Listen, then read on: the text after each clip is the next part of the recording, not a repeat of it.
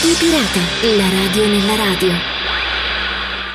Ed eccoci pronti a partire con un nuovo arrembaggio di Radio Pirata alla radio nella radio su yastaradio.com, su Radio RCS e sui vari podcast che circolano in giro. Puntata di fine mese dunque dedicata come sempre alla storia della radio con le notizie, gli eventi e i personaggi protagonisti della radio, dalla sua nascita agli sviluppi più moderni ed è anche un modo, lo ricordo ancora, per ricordare il carissimo e compianto Elio Antonucci che assieme al suo sito ormai non più online radiomarconi.com aveva raccolto una preziosa e numerosa quantità di informazioni con tanta passione ed edizione. Buona parte infatti del materiale usato per questi episodi proviene proprio da quegli importanti archivi, assieme ovviamente a quello che abbiamo raccolto anche noi in questi anni di Radio Pirata alla radio nella radio Appuntamento, come dicevo, dedicato alla storia della radio. Eh, cominceremo dal 1910, il mese in esame è quello di novembre e il 23 novembre 1910 il primo delitto fu risolto grazie al wireless di Marconi. È il caso della signora Cora Crippen, uccisa dal marito dottor Howley Harvey Crippen, che eh, fuggì su un piroscafo, per la precisione il Montrose, ma venne arrestato a bordo grazie ad una segnalazione fatta da Lilwin Jones, un uomo della compagnia di Marconi a bordo che eh, fece appunto questa segnalazione radiotelegrafandola attraverso il telegrafo senza fili. Esiste anche un libro su questa uh, vicenda. 19 novembre 1911 viene inaugurato da Marconi l'impianto di Pisa Coltano. Marconi inviò un telegramma al direttore del New York Times. Il messaggio semplice ma carico di significato riportava i miei migliori saluti trasmessi per telegrafo senza fili dall'Italia in America. G. Marconi, Pisa 5.47 pm. Il viaggio del segnale era pari a 6.500 km, quasi il doppio del precedente record di 3.500 km. 2 novembre 1920, data molto importante della quale ci siamo occupati in alcuni episodi fa eh, con tutti i particolari perché alle 18 iniziavano le trasmissioni della prima radio commerciale del mondo, la KDKA, da un palazzo della Westinghouse Electric Heights, Pittsburgh. La prima emittente radiofonica privata francese, ossia Radiola, fondata da Émile Girardot il 6 novembre 1922, cominciò le sue trasmissioni, anticipando di qualche giorno la nascita della BBC. Nel 1924 Radiola, in seguito al successo che ebbe in tutta la Francia, cambiò il suo nome in Radio Paris e nel 1933 passò allo Stato diventando parte della rete radiofonica pubblica. La BBC, sigla di British Broadcasting Corporation, fondata il 18 ottobre 1922 come British Broadcasting Company Ltd, è la società concessionaria in esclusiva del servizio pubblico radiotelevisivo nel Regno Unito ed è il più grande e autorevole editore radiotelevisivo del Regno Unito con sede a Londra. Offre un servizio regolare di trasmissioni e produce anche propri programmi e servizi di informazione. La prima trasmissione venne effettuata il 14 novembre 1922 dalla stazione stazione situata alla Marconi House a Londra. Arriviamo in Italia dove il 27 novembre 1924 il Ministero delle Comunicazioni concede all'URI l'esclusiva dei servizi per radioaudizioni circolari su tutto il territorio per la durata di sei anni. L'URI si impegnava a fornire un certo numero di trasmissioni quotidiane e ad ampliare la rete di stazioni trasmittenti. In quel periodo il prezzo di un apparecchio radiofonico equivaleva allo stipendio medio mensile di un impiegato statale. Il 14 novembre 1926 entra in funzione la stazione radiofonica di Napoli, mentre il 1 novembre del 1928 alle 17 andava in onda il primo programma ufficiale dell'emittente nazionale in Romania. L'allora società di diffusione radiotelefonica trasmetteva l'intervento inaugurale del professor Dragomi Urmuzescu, il primo presidente dell'istituzione, poi notiziari, previsioni meteo, musica e la prima conferenza mandata in radio intitolata La poesia popolare rumena di Oria Fortuna. Radio Tirana invece iniziò le trasmissioni il 28 novembre sempre del 1928 con un breve messaggio della regina Geraldine. Malgrado il paese seguisse delle politiche isolazionistiche, Radio Tirana fu una delle emittenti radiofoniche più seguite all'epoca della guerra fredda. Il marchio Radio Marelli fu invece creato il 19 novembre 1929 in Italia al fine di produrre e commercializzare apparecchi radiofonici. L'Anello di Teodosio di Luigi Chiarelli fu invece la prima radiocommedia originale. L'opera venne trasmessa il 3 novembre 1929 e avrà l'onore di essere ospitata in seguito dalla radio inglese. 19 novembre 1931, un importante collegamento in microonde tra Santa Margherita Ligure e Sestri Levante. Il collegamento copre la distanza di 18 km ed è fatto ad opera di Guglielmo Marconi. Il 27 novembre 1933 inizia invece la rubrica giornalistica Commento ai fatti del giorno, condotta da Roberto Forges d'Avanzati, che diventerà la voce politica del fascismo. La rubrica si chiamerà poco dopo Cronache dal regime. Al microfono si susseguiranno diversi giornalisti selezionati dal regime, con intenti chiaramente propagandistici. Il più noto di tutti diventerà Mario Appellius. Il 6 novembre 1935 Edwin Armstrong presenta per la prima volta a New York i vantaggi dell'utilizzo della modulazione di frequenza per le trasmissioni radio broadcast. Il 1 novembre 1938 Orson Welles diffonde sulla rete CBS americana uno sbalorditivo programma varietà dal titolo La guerra dei mondi. Truppe del pianeta Marte sbarcano improvvisamente nel New Jersey, dando luogo a feroci combattimenti con i soldati americani. Gli ex extraterrestri marciano su New York. Il trucco è così ben organizzato con intuizione dell'efficacia del mezzo radiofonico e delle reazioni degli ascoltatori che la trasmissione sortisce effetti superiori alle aspettative. 12 novembre 1938 un'altra attivazione viene infatti attivata alla stazione radio di Tripoli. Il 23 novembre 1938 a Palazzo Chigi il ministro degli esteri italiano Galeazzo Ciano e l'ambasciatore tedesco von Mackensen firmano una convenzione culturale allo scopo di intensificare gli scambi fra i due paesi in ogni settore dell'arte e della radiofonia. Lo scambio inizia con due solenni trasmissioni, una da Roma e l'altra da Berlino. Il 27 novembre 1938 entra invece in funzione la stazione radiofonica di Catania. Il 30 novembre, sempre del 1938, la radio diffonde il discorso sulla politica estera che, presente il Duce, il ministro Galeazzo Ciano pronuncia alla Camera. Il discorso, di particolare risonanza mondiale, fa una dettagliata cronistoria degli avvenimenti derivati dalla questione di Sudeti e culminati in seguito al patto di Monaco, nell'annessione da parte tedesca. Nel luglio del 1939 si svolgono nel corso del mese gli esami finali per gli allievi della Università Radiofonica Italiana. I temi sono dettati per radio, 26.650 gli allievi di tutti i paesi, divisi in 14 gruppi. Il primo classificato ad ogni gruppo avrà in premio un viaggio in Italia di 15 giorni. L'Università Radiofonica era stata costituita nel novembre del 1938 per diffondere la lingua e la cultura italiana nel mondo. Il 24 novembre 1939 per la prima volta viene trasmesso un documentario radiofonico, Sommergibili in agguato, registrato a 50 metri di profondità all'interno di un sottomarino. Il 24 novembre 1940 debutto delle compagnie di riviste dell'EIAR. I due complessi di Roma e Torino sono diretti da Nunzio Filogamo e Guido Barbarisi.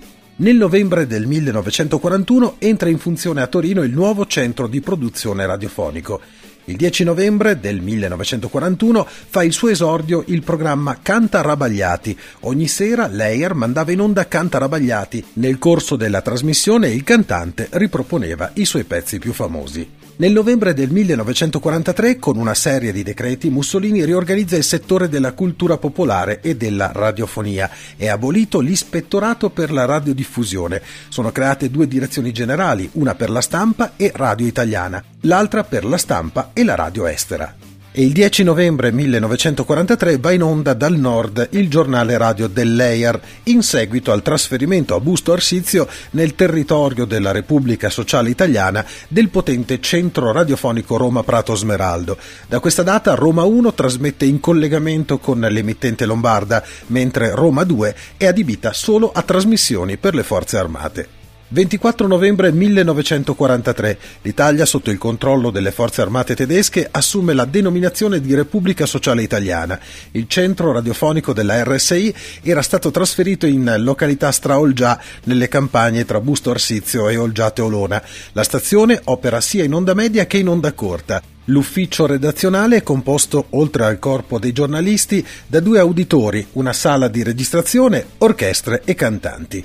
Il 3 novembre 1945, con un trasmettitore da 1 kW sulla frequenza dei 1380 kHz in onde medie e in seguito anche sulle onde corte con un trasmettitore da 5 kW, entrò in funzione Radio Venezia Giulia, una stazione ufficialmente clandestina contrastata sia dagli alleati anglo-americani che dalla Jugoslavia, ma segretamente e indirettamente sostenuta dal governo italiano. 4 novembre 1945, primo numero della nuova edizione centro-meridionale del Radio Corriere, redatta a Roma. Debuttavano i nuovi programmi, Le grandi tappe del cammino umano, prima lettura di Massimo Bontempelli, Il teatro per il popolo di Ignazio Silone e L'approdo, da Firenze a cura di Adriano Seroni. 3 novembre 1946, un nuovo assetto per le trasmissioni radiofoniche. Sono istituiti due diversi programmi a diffusione nazionale, denominati Rete Azzurra e Rete Rossa. Il 7 novembre 1948 iniziano le trasmissioni in ceco, polacco, russo, slovacco e ungherese. Il 21 novembre 1948 viene ultimata la realizzazione del piano di ricostruzione della rete radiofonica ad onda media, che risulta costituita da 28 trasmettitori, per una potenza complessiva di 651 kW, tra i quali i nuovi impianti di Torino da 20 kW e da 80 kW, di Firenze da 100 kW, di Venezia da 20 kW, di Bologna da 50 kW e di Napoli Marcianise da 100 kW. L'inizio della popolarità per Alberto Sordi alla radio arriva nel mese di novembre, esattamente nel 1948 con la conduzione del programma Vi parla Alberto Sordi, trasmesso sulla rete rossa il giovedì alle ore 21.15 fino alla primavera del 1949 e poi nel novembre del 1949 fino al marzo del 1950 alle 20.33. Non fu facile ottenere una trasmissione con il suo nome, il divismo radiofonico infatti non era ancora nato, perciò non era consuetudine fare un programma con un solo personaggio.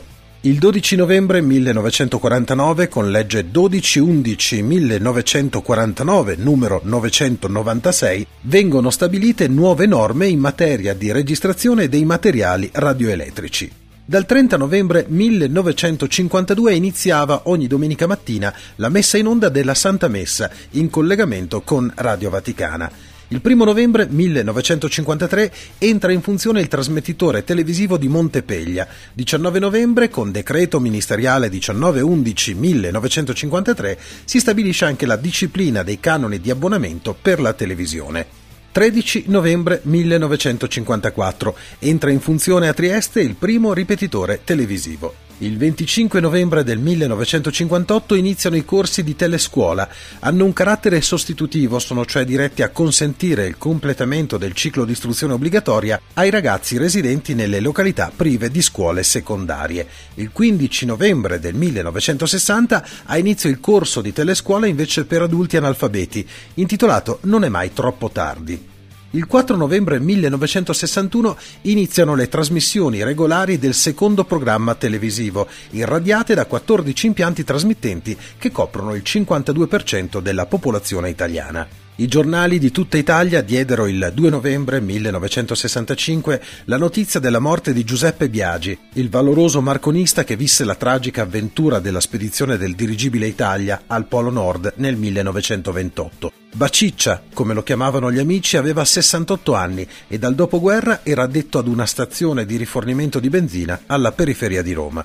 Nel novembre del 1961 il telegiornale va in onda per la prima volta anche sul neonato secondo programma, l'attuale Rai 2. Andava in onda 30 minuti dopo il telegiornale del programma nazionale, l'attuale Rai 1, seppur in forma ridotta. Il 4 novembre 1965, con la legge 411-1965, numero 1213, viene istituito un comitato ministeriale competente a stabilire, in difetto di accordi tra le organizzazioni di categoria e la RAI, il tempo minimo di trasmissione di film e telefilm italiani in rapporto a quelli stranieri nei programmi televisivi. Il 20 novembre 1967, alle trasmissioni scolastiche televisive avviate nel 1958, subentrano nuove trasmissioni che svolgono una funzione integrativa, anziché sostitutiva del normale insegnamento scolastico. Il 29 novembre 1968 la Commissione parietetica RAI FIEG per problemi della pubblicità esprime parere favorevole sui criteri di distribuzione della pubblicità televisiva ai quali dovrà attenersi la SIPRA. Il 17 novembre 1970 viene inaugurato il servizio televisivo via satellite tra Italia e Giappone, mentre il 24 novembre dello stesso anno il Comitato Permanente Interfederale della Pubblicità si trasforma in Confederazione Generale Italiana della Pubblicità, costituita da Federpro, FIEG, FIP, RAI e UPA. Scopo della Confederazione è quello di coordinare le attività degli organismi aderenti per la tutela e lo sviluppo della pubblicità. 18 novembre 1973. Ristrutturazione delle trasmissioni in filo diffusione del quarto e quinto canale. Prevede tra l'altro su entrambi un arco di diffusione ininterrotta di 16 ore e l'abolizione dei programmi in replica durante la giornata. Radio Valle Camonica, la cui intestazione esatta fin dalla nascita fu Teleradio Valle Camonica, è nata ufficialmente con la messa in onda di tre brani musicali: Viva l'Inghilterra, primo in assoluto, La storia di Marinella, Le colline sono in fiore e dalla notizia emozionante, bella, classica, quasi soffiata, con voce dal forte accento camuno da Mauro Fiora, che si stavano facendo prove tecniche di trasmissione. La data esatta è 6 novembre 1974 alle ore 15.30 ed era il 74 anno in cui esistevano prove di emittenti televisive e anche tv operanti anche via cavo, ma non ancora stazioni emittenti radiofoniche. Le prime onde radio pirata partivano da una casetta prefabbricata posta poco fuori dall'abitato di Ossimo Superiore. Dal sito dell'emittente è possibile anche acquistare un libro che narra queste vicende. 20 novembre 1974, accordo tra la Regione Autonoma della Valle d'Aosta e la RAI per la realizzazione di due nuove reti televisive, una adibita alla diffusione del secondo programma televisivo francese e l'altra del programma televisivo della Svizzera romanda. Il 23 novembre 1974 nasce Radio Bologna, prima emittente locale bolognese. Radio Bologna per l'accesso pubblico trasmetteva da una roulotte parcheggiata sui colli bolognesi, irradiava per un raggio di circa 50 km con un raggio d'ascolto di circa 700.000 abitanti. Il 30 novembre dello stesso anno un decreto legge detta nuove norme in materia di diffusione radiofonica e televisiva al fine di adeguare la legislazione ai principi indicati nelle sentenze della Corte Costituzionale numero 225 e numero 226 del famoso 10 luglio 1974. Nata invece il 4 novembre del 1975, Azzurra FM è la radio locale più longeva della provincia di Novara. Molte le esperienze di questa radio, dalle prime dediche, i quiz, i giochi, i pullman per andare a sciare la domenica, ma anche le operazioni umanitarie come l'allestimento nei locali della radio di una centrale operativa collegata con il Friuli in occasione del terremoto del 1976. Con apparecchiature radioamatoriali passavano comunicati alle varie prefetture per la ricerca di persone persone scomparse, sopperendo così alle linee telefoniche fuori uso. L'8 novembre 1976 inizia su Radio 3 Un certo discorso, programma pomeridiano rivolto alla realtà giovanile. Era un programma radiofonico di attualità in onda fino al 1 gennaio 1988 dal lunedì al venerdì alle 15.30 per un'ora e mezza. Il 19 novembre del 1978 alle 20.15 con in sottofondo la canzone Soli del gruppo I Beans, Santo Raso, cugino del compianto Massimo Raso, annunciò l'inizio delle trasmissioni di Free Radio Sound, la radio dal suono libero che trasmetteva a Castano I in FM sui 90.150 MHz. Il 23 novembre 1980, in occasione del terremoto dell'Irpigna, la RAI mette a disposizione 8 ore di trasmissioni speciali al giorno per gli interventi e le attività di soccorso. 8 novembre 1982 sono introdotti due canali stereofonici a modulazione di frequenza, RAI Stereo 1 e RAI Stereo 2, che trasmettono dalle 15 alle 24. A questi si aggiunge sulle tre reti unificate Rai Stereo Notte, tra le 24 e le 6 anch'esso impostato su musica e notizie. Il 28 novembre si conclude un esperimento europeo di TV via satellite, una settimana di programmazione destinata ad utenti da parte di ciascun paese partecipante. 23 novembre 1984, la RAI, che ha partecipato attivamente all'apposita commissione di studio operante presso il Ministero Poste e Telegrafi, firma l'accordo con l'ESA, l'Agenzia Spaziale Europea, per l'uso in esclusiva di un canale sperimentale del satellite Olympus, che verrà lanciato negli anni successivi. WXYC 89.3 FM è una stazione radio americana che trasmette un format radiofonico universitario gestita da uh, studenti della University of North Carolina. Il suo segnale è stato trasmesso in simulcast su internet dal novembre del 1994 e viene accreditato come prima trasmissione radio via internet nel mondo. Prima del 1977 WXYC era una stazione radio che trasmetteva in onde medie ed era conosciuta invece come WCAR. Nel 1966 Rai International organizza il Radio Summit, 12 ore in diretta nel mondo in occasione del vertice mondiale sull'alimentazione che si era tenuto a Roma dal 13 al 17 novembre di quell'anno. Nel novembre del 1997 la prima esperienza di Radio Mistero Ghost Planet con programmi registrati ritrasmessi dalla IRRS di Milano L'ultima trasmissione di Radio Mistero Ghost Planet di quel periodo con proprio trasmettitore risale al 23 aprile del 2000. La radio ha realizzato 27 differenti cartoline QSL, una maglietta, un diploma, una bandierina per confermare i corretti rapporti d'ascolto. Radio Fra le Note invece è il nome della radio che ha trasmesso per quasi tre anni quotidianamente dall'oratorio della parrocchia San Martino d'Albaro di Genova. È una radio come quelle di una volta, con musica, intrattenimento e divertimento allo stato puro. Una radio su misura per tutti i gusti. Nasce il 16 novembre del 2013 e a ottobre del 2017 si sposterà nella nuova sede di via Minoretti presso la parrocchia della Santissima Annunziata del Chiappeto in Genova. Il 29 novembre 2014 ci lasciava Pierluigi Tabasso, dirigente RAI che negli anni 70 aveva dato vita ad un nuovo modo di fare radio. Inventò nel 1972 Supersonic, variante musicale di alto gradimento. Poi dieci anni dopo ebbe l'idea di creare una notte live per la radiofonia, ovvero RAI Stereonotte. Il 24 novembre del 2018 arrivava invece la notizia dalla Siria dell'uccisione di Raed Faresh, che con la sua radio libera era la voce degli oppositori. La sua radio si chiamava Radio Fresh. È stato ammazzato mentre tornava a casa dalla moschea all'ennesimo venerdì di protesta. I killer, trivellando l'auto con colpi d'arma da fuoco, avevano ucciso anche l'amico Ahmad al-Junaid. Un'altra grande scomparsa, il 16 novembre 2018 se n'è andato l'uomo della prima radio libera, aveva 103 anni, si chiamava Giovanni Lombardo e da Radio Busto Arsizio fece trasmettere al mondo la liberazione d'Italia. Un mese di novembre davvero triste anche nel 2019 per il mondo della radio con la scomparsa di Fiorenzo Repetto, grande appassionato di radioascolto, sempre pronto a condividere esperienze e informazioni sul fantastico mondo della radio in generale.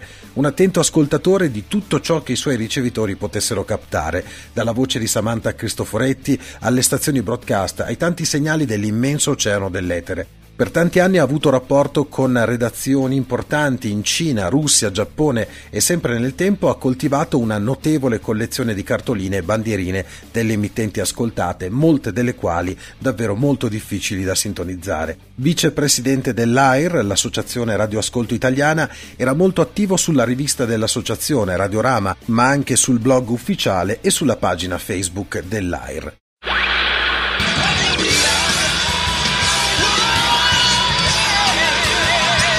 Pirata, la radio nella radio.